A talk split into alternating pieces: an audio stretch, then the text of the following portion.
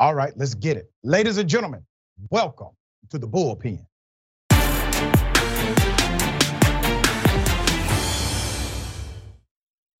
In the bullpen today, we have him back, Mr. Grayson Quay. He's now news editor at the Daily Caller.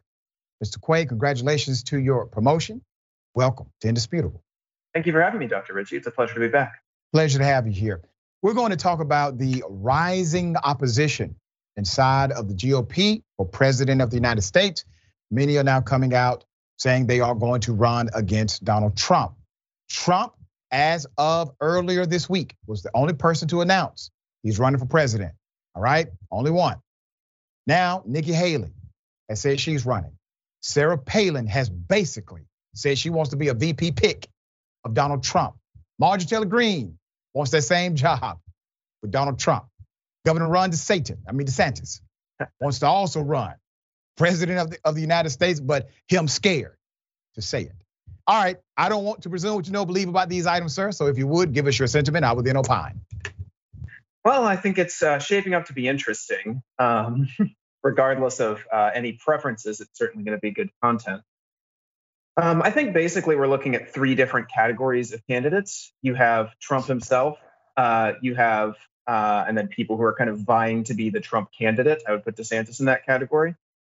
You have people who are looking to uh, co-opt uh, aspects of Trump's legacy while putting some distance between themselves and him. I would put uh, Pence if he runs, Pompeo if he runs, and now Nikki Haley in that category.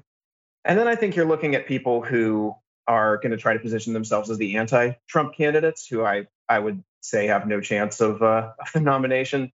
Someone like Larry Hogan or Chris Christie. What about Senator Tim Scott? He's an interesting dynamic here. All right, uh, he has no chance of winning the Republican primary in this atmosphere. He, and it's not because he's a black senator, partly because he's a black senator in the GOP. But there's also this dynamic of, of his why. Uh, according to his exploratory committee, I would say, he wants to run on a message of unity and hope and coalition building. Would you agree, dear brother, that is simply not where the GOP is currently? Yeah, I think I would agree with that. They want a uh, the base wants a bare knuckle brawler in there for sure. What do you think happens? Um, Pence, I think, will get in. Obviously, Trump is in. DeSant, DeSantis may, you know, he may bow out, bow out. I'm not sure, but I think Pence is in. What kind of dynamic do you think that presents for those who are uh, voting in the Republican primary? Now, let me preface this. Uh, most Republicans are not hardcore Trumpites. Most of them are not. But if you get Pence, Nikki Haley, and a couple other people, that splits that particular base. Trump has an opportunity to consolidate and the way we run Republican primaries, it's a plurality. It's not about 50% plus one. It is really about who can consolidate the most consistently.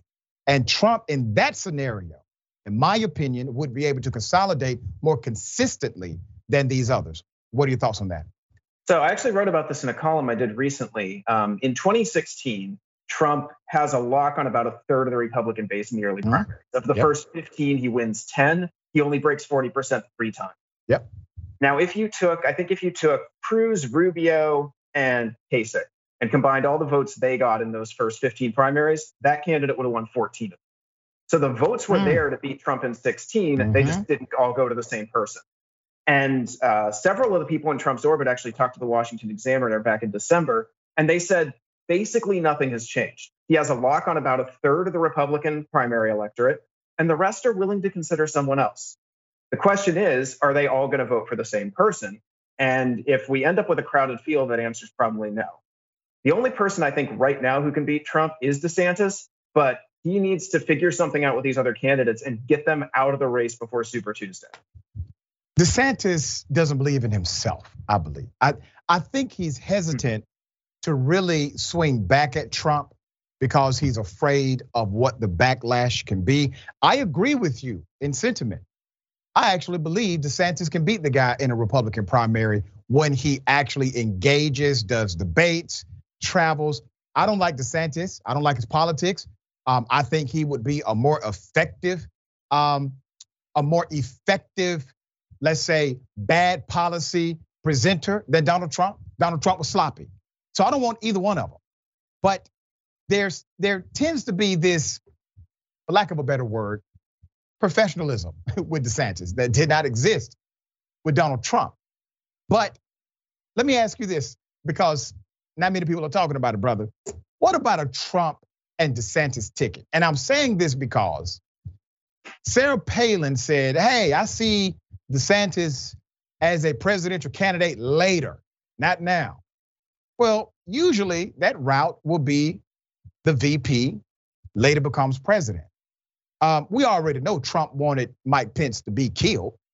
Uh, who would actually support this ticket? Probably everybody in the Republican Party. Why do you think that has not been a conversation? You literally have Trump DeSantis. That's probably the unbeat. You can't beat that ticket in the GOP. Why has that not been discussed? Well, I don't think Trump likes DeSantis very much. I think it's as simple as that. And you think he likes Pence, brother? Wait a minute, brother. You think he likes Pence? Well, he, he doesn't like, like anybody anymore. right. I don't think um, Trump Trump picked uh, Pence back in 2016 as an olive branch to the the evangelicals who were worried about voting for a foul mouthed, twice divorced That's uh, right. adulterer. Um, I don't think that he's particularly interested in uh, making that move again. I think he's won those people over pretty well. So I think for his VP this time around, he's going to pick somebody who uh, is a extremely loyal to him and b who can get out there and be an attack dog for him. I believe Trump is not going to pick a white male, no matter which way he goes. I don't think he picks a white male. Do you disagree with me? I'm not sure about that. I'd have to think through the candidates. I could see it being someone like you said, like maybe Marjorie Taylor Greene or something, or yeah. Elise Stefanik, perhaps. Yeah. Um, very sad state of affairs, brother. All right. I appreciate you being on the show. Thank you, sir. Always a pleasure. Thank you for your insight. Pleasure was mine.